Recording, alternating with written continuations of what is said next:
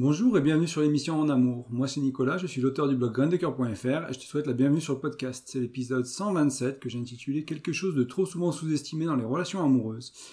Dans cet épisode, ben, je vais te parler de culture. Alors pas de culture de couple, j'en parle parfois, mais là on va parler de culture, on va dire dans laquelle tu as baigné, dans laquelle tu as grandi.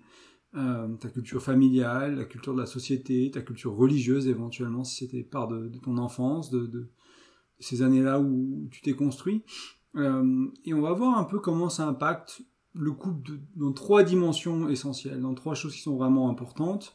Euh, moi, je trouve que c'est un sujet qui est peu abordé euh, et en même temps qui explique tellement de choses. on reste quand même. Bon, moi, je suis français, je vis en France. Je sais que j'ai des auditeurs qui m'écoutent un peu partout dans le monde, avec des, pays avec des cultures différentes. je me rends compte de l'importance déjà de la culture dans ma relation actuelle entre ma chérie est française, je suis français on a a priori grandi dans le même pays, plus ou moins, euh, avec des familles différentes. Et là, déjà, la culture, elle est grande. Ensuite, j'ai été marié à une, à une Serbe euh, qui a vécu dans une culture euh, plus dure. Il y a eu la guerre en Serbie, elle a grandi dans une, famille avec quelqu'un qui était malade, qui a une sclérose en plaques. Sa mère, elle a connu des gens qui, sont, qui étaient assez chrétiens, assez chrétiens orthodoxes, etc. Et là, je me suis rendu encore plus compte de l'impact de, de la culture, en fait. Voulais te partager rapidement de ma relation actuelle, dans le sens où même si la culture semble très similaire, il y a énormément de choses, et on, va le voir dans cet épisode. Donc déjà, si tu es dans un couple euh, où il y a, comme j'ai été marié, avec des, nationalités différentes, des cultures différentes, etc., de, classes sociales différentes, la culture va jouer un rôle essentiel dans, la construction de cette relation, dans les, dans les, pardon, dans les attentes de chacun, dans la manière d'être. À plein de niveaux, ça, ça, ça va vraiment jouer, et souvent on le regarde pas en fait. Et même si tu as, même si ça paraît que vous êtes de, la même culture, entre guillemets, vous avez grandi tous les deux en ville, vous avez à peu près, tu verras que si tu regardes de près, il y a beaucoup de nuances sur comment vous avez été élevé, comment étaient les parents à la maison, très probablement du moins. Bien sûr qu'il y, aura, quelques auditeurs sûrement qui seront dans la situation où les cultures à la maison étaient très proches, très très proches. Et dans ce cas-là, bah, peut-être que vous vous comprenez mieux à certains, à certains endroits, peut-être que vous avez des attentes partagées, etc.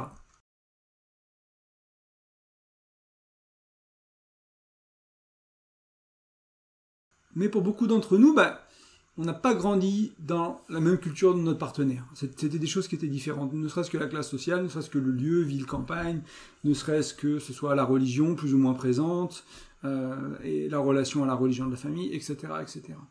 Et, euh, et en fait, c'est assez simple hein, quand y penses. si tu connais un peu les bases de la psychologie, du moins dans beaucoup de courants de la psychologie, on part du principe que quasiment tout, beaucoup de choses, quasi, voire tout, viennent de ton enfance. Donc souvent, on va regarder ce qui s'est passé dans ton enfance, comment c'était à, la maison, etc., pour comprendre bah, où tu en es aujourd'hui, en fait. Alors des fois c'est à la maison, des fois c'est à l'école, des fois c'est dans l'entourage, des fois il y a la culture aussi plus générale du pays dans lequel tu as grandi, etc., etc. Donc ça, ça peut être important de, juste de penser à ça quand je te parle de culture dans laquelle tu as grandi, dans laquelle tu as baigné, bah c'est ça en fait, c'est qu'est-ce qu'il y avait autour de toi quand, voilà, euh, quand tu étais enfant, quand tu étais adolescent, les 20 premières années de ta vie, donc ça va, ça, va sûrement définir en fait euh, bah, un peu le rôle de, l'homme ou de la femme que tu es, le rôle de l'homme ou de la femme avec qui tu es, qu'est-ce que tu attends de cette personne, euh, la place du couple dans la vie, ce genre de choses, ou la manière de vivre le couple, la vision aussi de ce qu'est une, relation, ou une belle relation de couple, une relation réussie, comment on communique. Ça, on va développer des croyances autour de ces années-là de notre vie, quoi. souvent de manière inconsciente, tu ne te rends pas compte à quel point il y a plein de choses que tu crois autour des relations amoureuses que tu as jamais remis en question et qui viennent de là en fait, qui viennent de ces premières années de vie, de ces deux premières décennies de vie. Et peut-être que c'est pas vrai, et peut-être que ça peut être différent, et peut-être que c'est vrai dans un certain contexte et que c'est faux dans un autre et qu'il n'y a pas besoin de ça pour dans ta relation actuelle, pour l'homme ou la femme que tu es, il n'y a peut-être pas besoin de cette croyance-là. Elle te sert pas en fait. Elle était très bien jusqu'à présent, mais aujourd'hui elle te sert plus, elle te fait du mal, elle tire ton couple vers le bas et peut-être qu'il est temps d'en changer en fait. Donc tu te rends pas toujours compte, on se rend pas toujours compte, moi le premier, hein, de, de, l'impact de tout ça, en fait, de l'impact profond et complexe que ça. Euh, ça peut vraiment. J'ai des mots anglais qui viennent, donc j'essaie de les, traduire euh, rapidement plutôt que de les donner en anglais, mais ça peut vraiment euh, créer, on va dire, euh, les habitudes du quotidien, de, de, comment ça marche une famille, quoi? C'est comment on fait le ménage, comment, à quelle heure on mange, comment on mange, est-ce qu'on, est-ce que, euh, enfin, ce, genre de petits détails, quoi? C'est, est-ce que si t'as grandi dans une famille dans laquelle on avait le droit d'avoir son téléphone à table, on regardait la télé, on se parlait pas ou l'inverse, tout ça c'était prohibé, c'était banni, c'était impossible de penser que tu puisses être sur ton téléphone portable, regarder la télé en mangeant. Et quand on mange, on parle, on raconte sa journée, on, on s'exprime, on parle de, de, de, ce qui se passe à l'intérieur, etc. C'est c'est des cultures qui sont fondamentalement différentes à ce niveau-là. À cet endroit-là, elles sont très différentes. Et, tout ça pour te donner quelques exemples. Peut-être qu'on ne verra pas tout aujourd'hui. Je vais me concentrer sur trois choses vraiment aujourd'hui. On verra pas tout ça.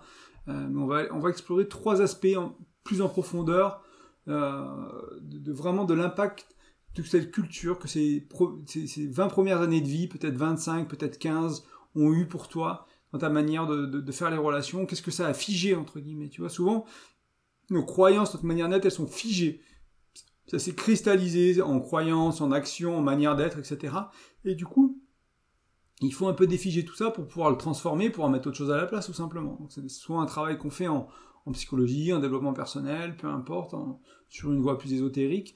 C'est souvent ce travail-là qui a à faire quand tu grandis, c'est ouais, se dire, bon, ok, ça, en fait, je l'ai appris de mes parents, de la société. J'en ai pas besoin. C'est pas comme ça que j'ai envie d'être. C'est pas que c'est mal. C'est juste que j'en ai pas besoin. C'est pas ce que je veux moi. C'est pas ce qui me sert moi. C'est pas ce qui, qui est là pour ma relation. C'est pas ce qui me soutient. Euh, il faut aussi comprendre le monde dans lequel on vit aujourd'hui très différent du monde dans lequel ont grandi nos, parents, dans lequel ont grandi nos grands-parents. Et eux, donc, ils avaient, eux, ils avaient leur culture qui était nécessaire à cette période de, de, leur vie et qui peut-être aujourd'hui ne sont pas utiles, ne, ne servent pas ta relation, ton. Donc on va voir trois choses. La première, ça peut être apprendre comment aimer et comment être aimé, ou peut-être les styles d'attachement, si on parle de, psychologie. Euh, en psychologie, il y a trois styles d'attachement, j'ai oublié de qui est cette, euh, de qui est ce travail. Je vais te les expliquer rapidement, tu vas comprendre un peu, euh, tu vas comprendre un peu. Donc pour les plus chanceux d'entre nous, bah, on a un attachement qui est sécurisé, ça veut dire qu'on a évolué dans un environnement où nos besoins émotionnels étaient comblés globalement, majoritairement, très souvent. Euh, donc on avait des parents qui étaient disponibles émotionnellement et physiquement. Donc quand on avait besoin, quand tu étais un bébé et que tu te mettais à pleurer, il y avait quelqu'un qui venait. Plus tard, quand tu étais un petit garçon, une petite fille, il y avait quelqu'un qui venait aussi quand tu avais des besoins émotionnels. Il y, avait, un parent qui était attentif, qui était présent, qui avait la capacité d'être là pour toi. Euh, donc souvent, quand on a cette chance-là de, de, vivre dans cette enfance, on va dire presque idéale, où nos besoins euh, physiques et nos besoins émotionnels, bah, ils, ont été, nourris, ils ont été comblés, ils ont été entendus, ils ont été vus, ils ont été, euh, j'allais dire traités, c'était pas le bon mot, mais voilà, nos parents étaient là pour nous, quoi. Euh, c'est des gens qui vont aller facilement vers l'intimité émotionnelle. C'est des gens qui vont avoir confiance dans la relation, dans la solidité de la relation, et ils vont pouvoir exprimer leurs besoins, leurs émotions, etc. Donc c'est une gestion des conflits qui, souvent, qui est souvent plus productive c'est souvent des personnes qui vont trouver des partenaires qui sont bons pour eux. Tu vois, donc là, parce qu'il y a eu une base saine, entre guillemets, on va pouvoir faire des relations amoureuses plus saines. Donc, bah, si tu avais de la chance d'avoir eu des parents comme ça, d'avoir une situation familiale comme ça, bah, c'est super parce que bah, il y aura des choses que tu n'auras pas à régler, il y, a, des choses que tu vas pas rencontrer dans ta vie. après, il y a deux autres types d'attachements qui, eux, sont, sont, la réalité, sont ce qu'ils sont, mais qui, qui, amènent des fois un peu plus de, de challenge dans le couple, qui sont un peu plus compliqués. Et je ne jette la pierre à aucun parent. On n'est pas là pour euh, jeter la pierre des parents, ceux qui ont été euh, plus habillement, moins habillement, à différents endroits, dans différentes dimensions. Là, je te parle du couple. Hein. Des parents qui ont été super pour te donner voilà cet attachement sécurisé. Bah, peut-être qu'ils ont été nuls pour t'apprendre d'autres choses et ça va être un gros problème dans ta vie. Et peu importe. on n'est pas là pour juger les parents, on n'est pas là pour juger ceux qui sont parents, ce que vous faites avec ce que tu fais avec tes enfants. On est vraiment là pour faire un constat et pour comprendre.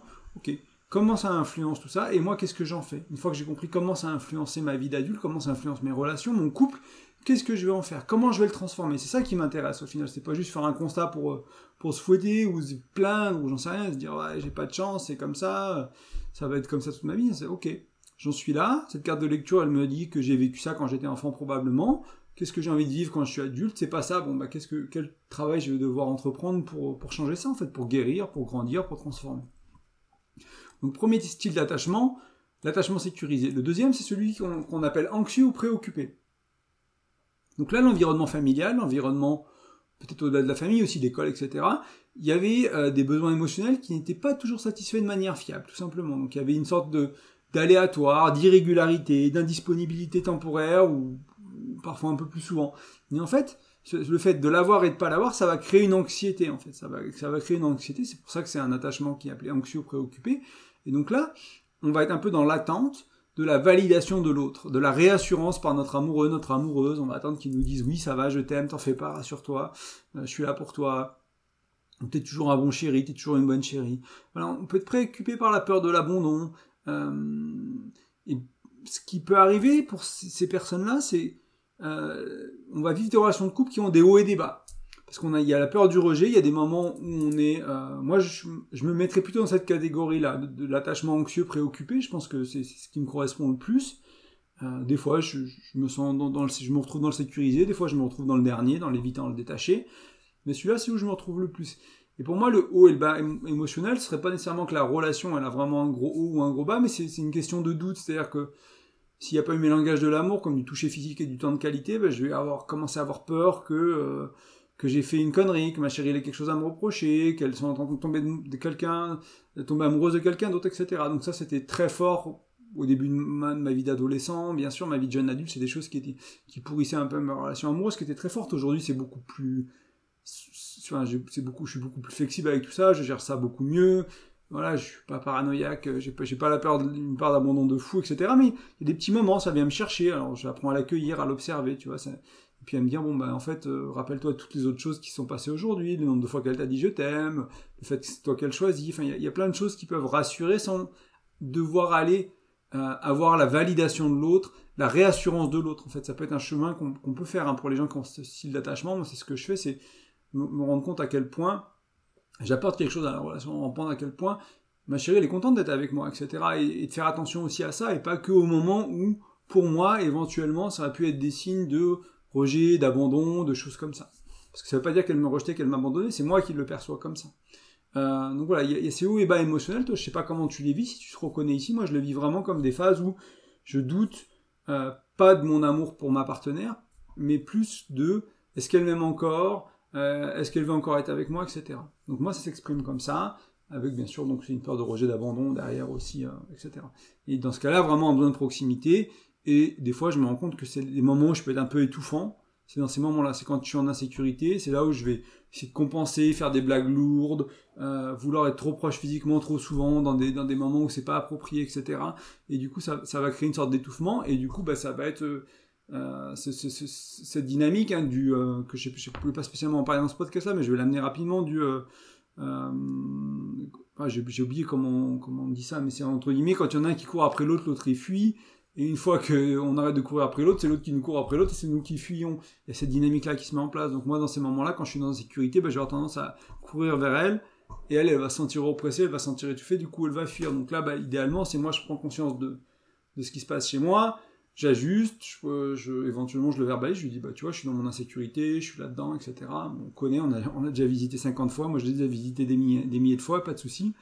Et elle peut faire un peu plus vigilant, puis elle se sent étouffée, elle peut me dire bah là peut-être que tu vois t'es agité par ça en ce moment, est-ce qu'il y a une insécurité, est-ce qu'il y a un truc, etc. Et comme ça on, peut le gérer entre guillemets. Ça c'était le deuxième attachement, l'attachement anxieux, l'attachement préoccupé. Ensuite, euh, il y a le troisième attachement qui est l'évitant ou le détaché. Donc là, on a évolué dans un, dans un, environnement où les besoins émotionnels étaient vraiment rarement satisfaits, voire ignorés, voire minimisés.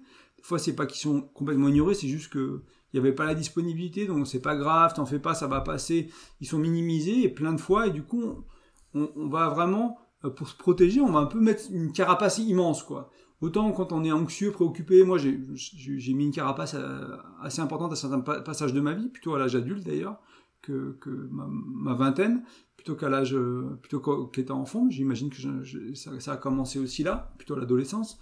Et donc là, il y a une carapace, il y avait vraiment ces besoins émotionnels et physiques qui n'étaient pas, pas vraiment satisfaits.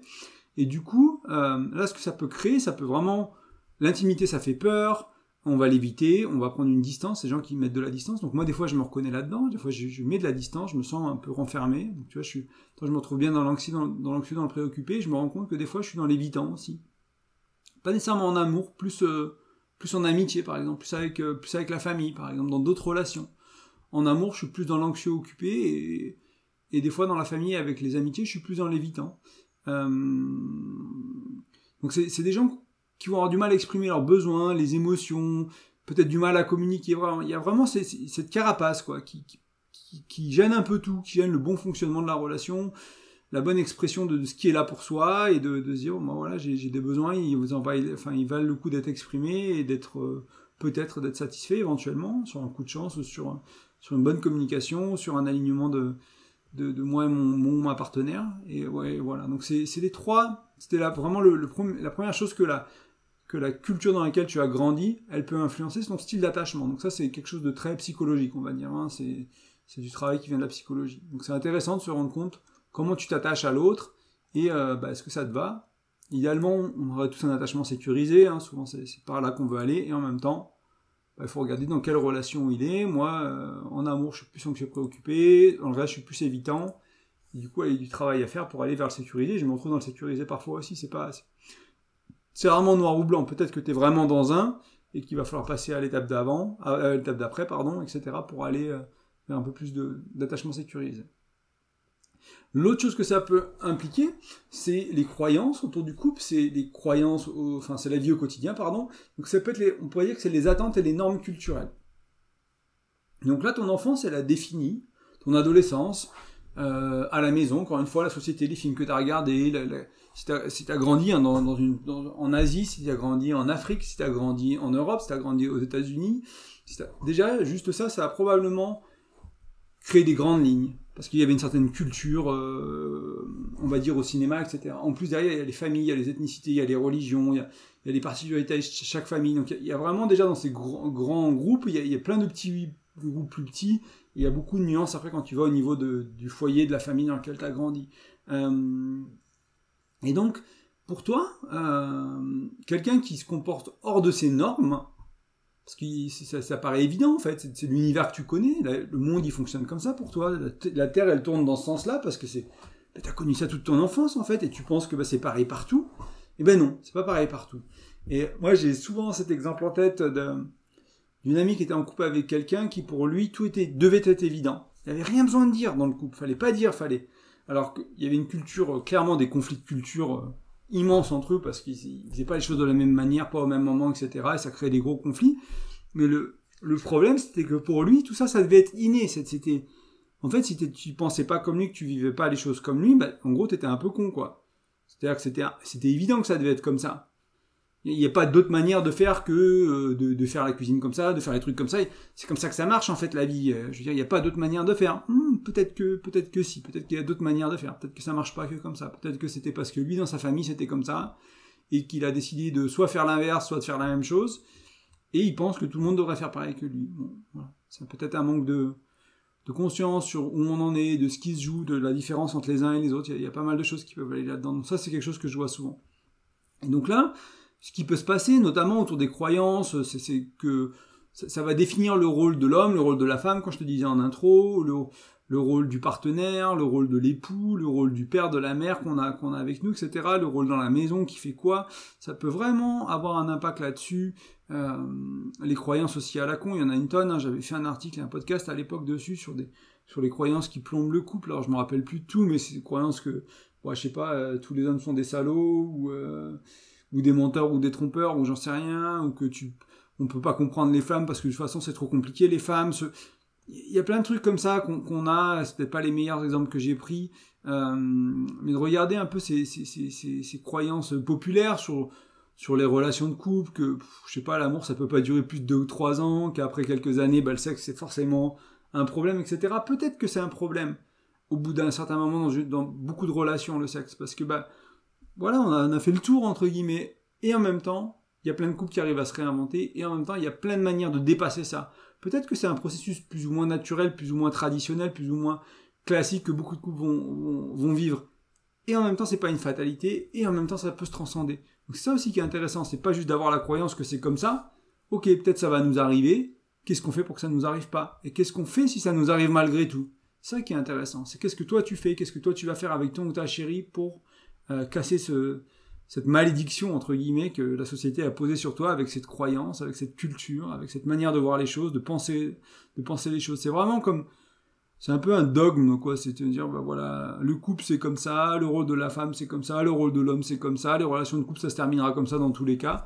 Bon, ok, peut-être pour certains. Peut-être même que j'ai passé par ces étapes là. peut-être même que j'ai une chance de les transcender, peut-être même que j'ai une chance de complètement faire différemment après et de plus jamais retourner là. Plus jamais revivre dans, ce, dogme-là, dans cette croyance-là, dans cette croyance limitante, dans cette croyance frustrante, dans cette croyance blessante, dans cette croyance qui va plomber mon couple. Euh, donc là, il y a beaucoup de choses. Hein. Je, vais m'arrêter là sur les croyances. J'en ai parlé pas mal à, différents niveaux. Je sais pas ce qui te parlera à toi. Mais voilà. Et, euh, et la troisième chose peut-être que je voulais amener, donc la troisième grosse, grosse partie, donc on a, on a vu les styles d'attachement, donc comment être aimé, comment aimer.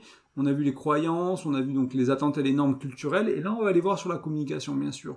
Parce que ce que tu as vu à la maison, la manière de communiquer ou de non communiquer, bah, ça va te donner des bases parce que tu as appris à communiquer avec tes parents. Donc si tes parents sont des excellents communicants, des parents sont des catastrophes en communication, et eh ben tu as appris à communiquer avec eux. Alors oui, il y a eu l'école, oui, il y a eu les copains, oui, il y a eu plein de trucs qui ont influencé, des maîtres, des maîtresses, des, profs, des voilà, ces gens-là, des entraîneurs si tu faisais du sport, qui, qui ont pu vraiment peut-être euh, te permettre d'avancer, de, cheminer, de, débloquer certaines choses, de, de, faire un peu mieux. Mais sûrement, tu as sûrement appris à communiquer comme tes parents. Euh, et là, des exemples tout bêtes, hein, moi je, l'ai vu, euh, si je repense à mon ex-épouse, grandi dans une famille avec un père colérique, elle avait des problèmes de colère. Moi j'ai un père qui était beaucoup moins colérique, qui n'était pas violent colérique, mais qui pouvait, je sais pas, la, la fameuse euh, je, je, vais pas le dire, mais tu sais, les 15 insultes à la française quand tu quand tu quand tu t'énerves, là, putain de bordel à con, de, tu vois, ce genre de truc. Euh, mon père était le spécialiste quand il se tapait l'orteil dans un meuble ou qu'il se tapait le doigt avec euh, en, mettant un coup de marteau, ce genre de truc. C'était jamais contre nous, avec une violence contre nous, mais il y avait cette explosion de colère. Et euh, dans le cadre de mon ex-épouse, bah, elle, elle avait pris ce côté pour se comprendre que la colère c'est du pouvoir et à l'utiliser. Et moi, je m'étais dit, bah, jamais je perdrai le contrôle. Euh, comme mon père, et du coup, bah, je vais refouler ma colère comme pas possible, et bien sûr, bah, elle a dû apprendre à gérer sa colère, et moi j'ai dû apprendre à gérer mon manque de colère, et on a tous les deux fait ce travail ensemble, c'était assez intéressant, justement d'avoir les, deux, opposés, entre guillemets, quoi. Euh, et de faire ce travail ensemble, de moi d'accéder à ma colère, de me rendre compte que j'ai de la colère, parce que passé un moment, je l'ai tellement refoulé que je pensais que j'en avais pas. Que, bah, moi, je connais pas la colère, en fait. C'est un problème que les autres, ils ont, bien sûr. Je croyais, je croyais que j'étais plus malin que ça et euh, la réalité m'a rattrapé. Donc là aussi, tu vois, donc on peut prendre, comme je te disais, soit on va dans la même direction, soit on va à l'opposé. Il n'y en a pas un qui est mieux que l'autre. Hein. Euh, c'est un grand classique. Euh, quand tu regardes les, gamins à l'adolescence, ils font soit comme papa-maman, soit ils font l'inverse de papa-maman. C'est souvent aussi simple que ça. Bien sûr que si tu regardes de près, il y a des nuances. je veux pas, tu sais que j'aime bien souvent parler de nuances et que c'est pas, c'est pas noir et blanc. Mais ça permet quand même de se rendre compte de est-ce que je copie ou est-ce que je suis, euh, est-ce que je fais l'inverse? Parce qu'il y a souvent cet élan-là qui est là vis-à-vis de nos parents. Euh, moi, je repense à ma mère des fois qui a grandi avec une mère très stricte. Du coup, elle était très permissive, elle était très tolérante. Et peut-être qu'elle l'a été trop. Et peut-être que du coup, nous, on a une mère très tolérante. Du coup, si moi j'avais des enfants, peut-être que je serais plus strict. Alors, j'y crois pas trop. Ça n'aurait pas été mon cas. J'aurais pas pris le, contre-pied de ma mère. J'aurais sûrement été plus comme elle.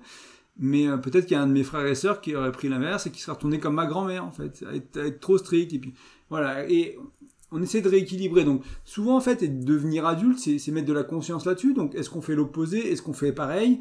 Et créer soi-même quelque chose qui est entre les deux, qui est ajusté, qui est plus ancré, qui est aligné. Vraiment, aller sur cette. Euh, de pas être en, en, opposition et ne pas être dans le dans l'admiration et vouloir faire pareil, se dire, ok, Bon là, peut-être qu'il allait un peu trop loin, elle allait un peu trop loin. Qu'est-ce que moi, je vais peut-être faire un peu autrement. Là, ça a du bon, hein, des fois.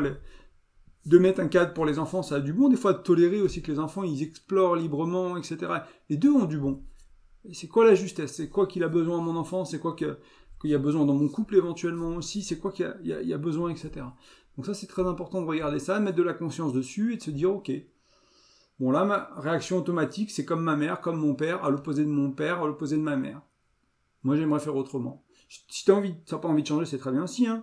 Mais euh, voilà. Et peut-être un autre exemple, donc là je t'ai parlé de la colère, il y a des familles dans lesquelles on ne parle pas du tout. Et du coup, on ne parle pas des problèmes, on ne parle pas des émotions, on ne dit pas je t'aime, on se dit rien. Et du coup, bah, on va peut-être être dans le cas de quelqu'un qui a du mal à exprimer, donc euh, quelqu'un qui est dans un attachement évitant, détaché, qui a du mal à exprimer bah, ses besoins, dire je t'aime. Il y a des personnes pour qui je t'aime, ça coûte, hein, c'est dur hein, vraiment de dire je t'aime, quoi. C'est pas une petite chose.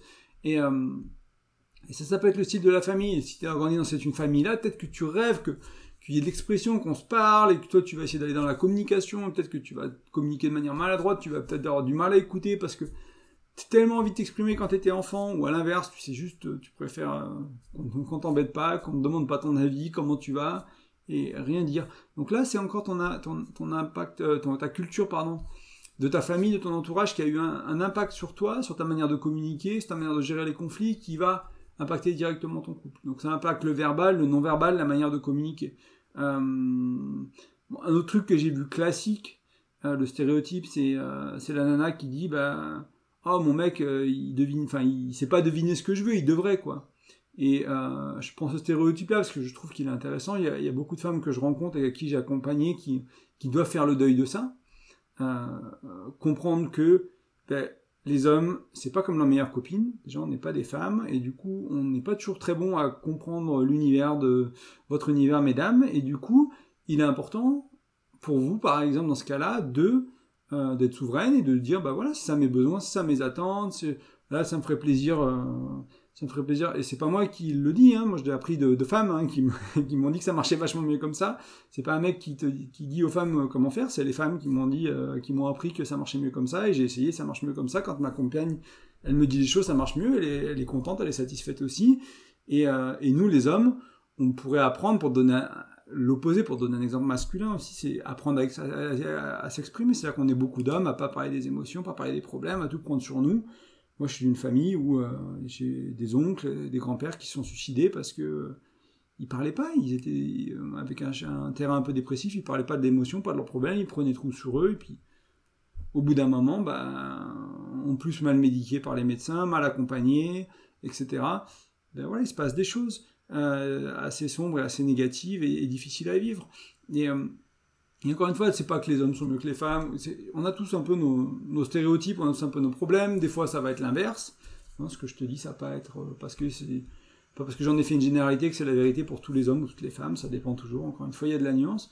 Et c'est important de se rendre compte d'un peu de ces schémas, quoi, de, ces grandes lignes qui sont probablement là un petit peu dans ta relation, qui sont probablement là si t'es une femme, qui sont probablement là si t'es un homme. Et peut-être que c'est pas le cas, c'est très bien aussi. C'est pas voilà, c'est pas grave.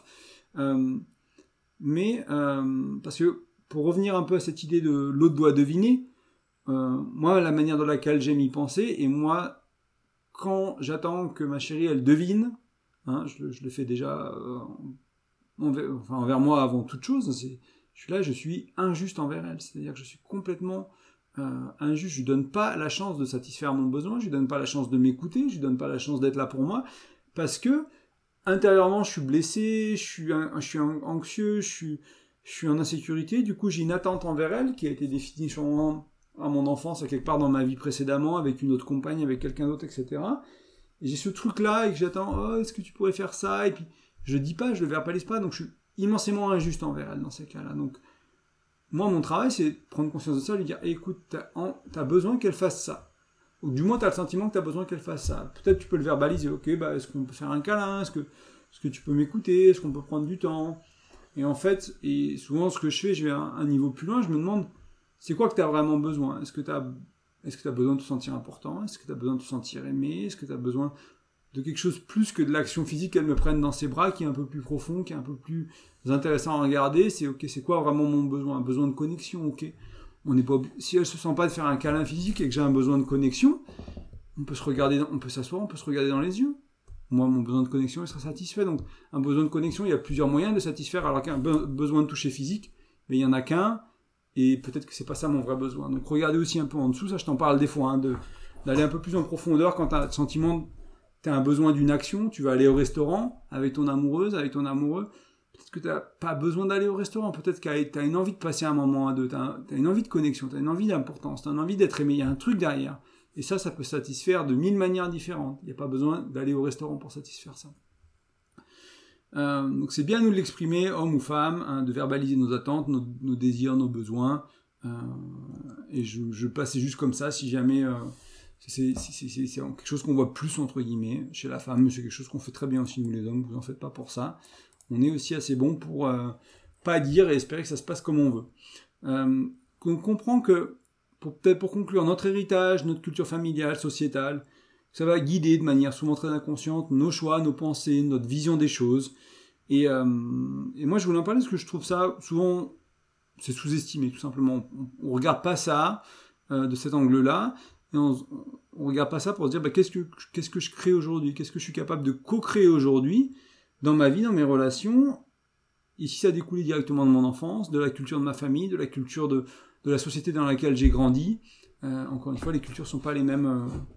Euh, même dans certaines régions de la France, quoi, les cultures, euh, tu vois, dans le nord, c'est pas du tout pareil que dans le sud de la France. Et, en plus, si tu rajoutes des origines différentes, une religion différente, des croyances différentes, des, des classes sociales différentes, il y a encore, voilà, il y a encore mille nuances possibles de, de différence de cette même culture nationale, on va dire, ou régionale ou départementale qu'il y a dans un endroit. il y a encore mille nuances de ça qui est teinté par, par, les êtres qui, étaient là, quoi, dans, cette maison, dans ce foyer-là, dans cette famille-là. donc, et rappelle-toi qu'on est souvent soit en mimétisme, soit en opposition de ce qu'on a vu. Donc, l'un n'est pas mieux que l'autre. Le mimétisme, bah, ça ne nous appartient pas parce qu'on fait la même chose que quelqu'un d'autre. L'opposition, ça ne nous appartient pas parce qu'on fait l'inverse que quelqu'un d'autre. Donc, qu'est-ce qui t'appartient? Qu'est-ce que toi tu veux faire? Quelle justesse tu veux créer? Euh, La justesse, elle est souvent entre les deux, dans la prise de conscience de ce que tu fais. Euh, et de l'ajustement avec justement cette conscience de quelque chose qui va servir la relation, de quelque chose qui va être plus approprié, plus juste, plus mature peut-être. Euh, quelque chose qui va nourrir le couple au lieu vraiment d'éloigner dans le couple. Donc ça, c'était un peu les trois choses que je voulais dire sur l'impact de la culture, sur quelque chose qui est trop souvent sous-estimé, pour revenir au titre. Et voilà, j'espère que ça te parlera, j'espère que ça te donnera des pistes de réflexion, d'enquête personnelle peut-être, aller creuser un peu en disant, bah là, ah tiens, ça c'est peut-être comme ça que ça se passait chez moi. Euh, voilà, ça se passe comme ça chez moi, j'exprime pas mes besoins, j'exprime pas mes attentes, etc. Du coup, ok, c'est à, à, moi de prendre responsabilité là-dessus, c'est à moi d'exprimer mes attentes. Ce serait quoi si j'exprimais mes attentes? Est-ce que moi je suis capable d'eux est-ce que mon partenaire, ma partenaire est capable de l'entendre? Comment je fais? Comment je l'exprime de manière à droite Comment j'exprime de manière juste au bon moment, etc. Ça implique plein de choses. C'est des fois inconfortable de changer ce qu'on fait. Donc euh, c'est aussi pour ça qu'on reste dans nos, anciennes manières. Hein. C'est aussi pour ça qu'on répète. C'est plus facile. C'est déjà il y a déjà une autoroute. Euh, une autoroute qui est tracée et on la suit. L'idée, c'est de mettre de la conscience sur tout ça, dans ce que je t'invite à faire, dans le travail que je t'invite à faire, et peut-être de décider de faire autrement si, si, ça vaut le coup, quoi, si ça te dit, si c'est important pour toi, si c'est essentiel pour toi, si c'est indispensable pour toi pour vivre des relations d'une différente qualité.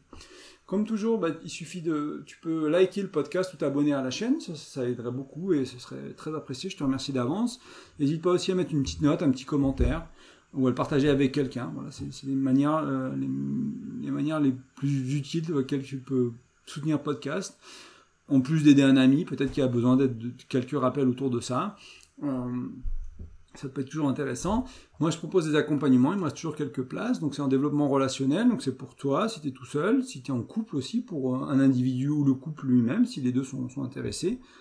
Euh, c'est pas du coaching, c'est pas de la thérapie. Donc, tu vois, si par exemple, je sais pas, moi, la culture, elle a un point immense sur ton couple, et euh, j'ai failli faire un épisode sur la belle famille, mais je l'ai un peu tourné. La belle famille, ça peut faire partie de la culture, de, de l'influence de notre partenaire, en fait, par exemple.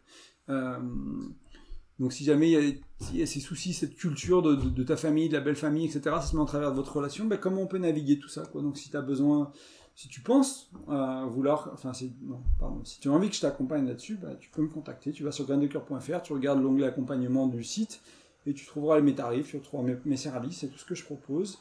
Et enfin, pour t'aider à mieux communiquer avec tout ça, donc que tu communiques déjà bien, que tu as envie de mieux faire, ou que tu communiques euh, dans un attachement, on va dire, euh, anxieux ou évitant, et que la communication, c'est pas trop ton fort, et ben, que tu puisses mieux communiquer. Donc je te propose un e-book pour ça, qui est toujours sur graindecoeur.fr, il suffit de rentrer ton prénom et ton email, et tu peux le télécharger, il sera gratuit, je te l'envoie par email. En tout cas, je te remercie de ton écoute, et je te dis à la semaine prochaine.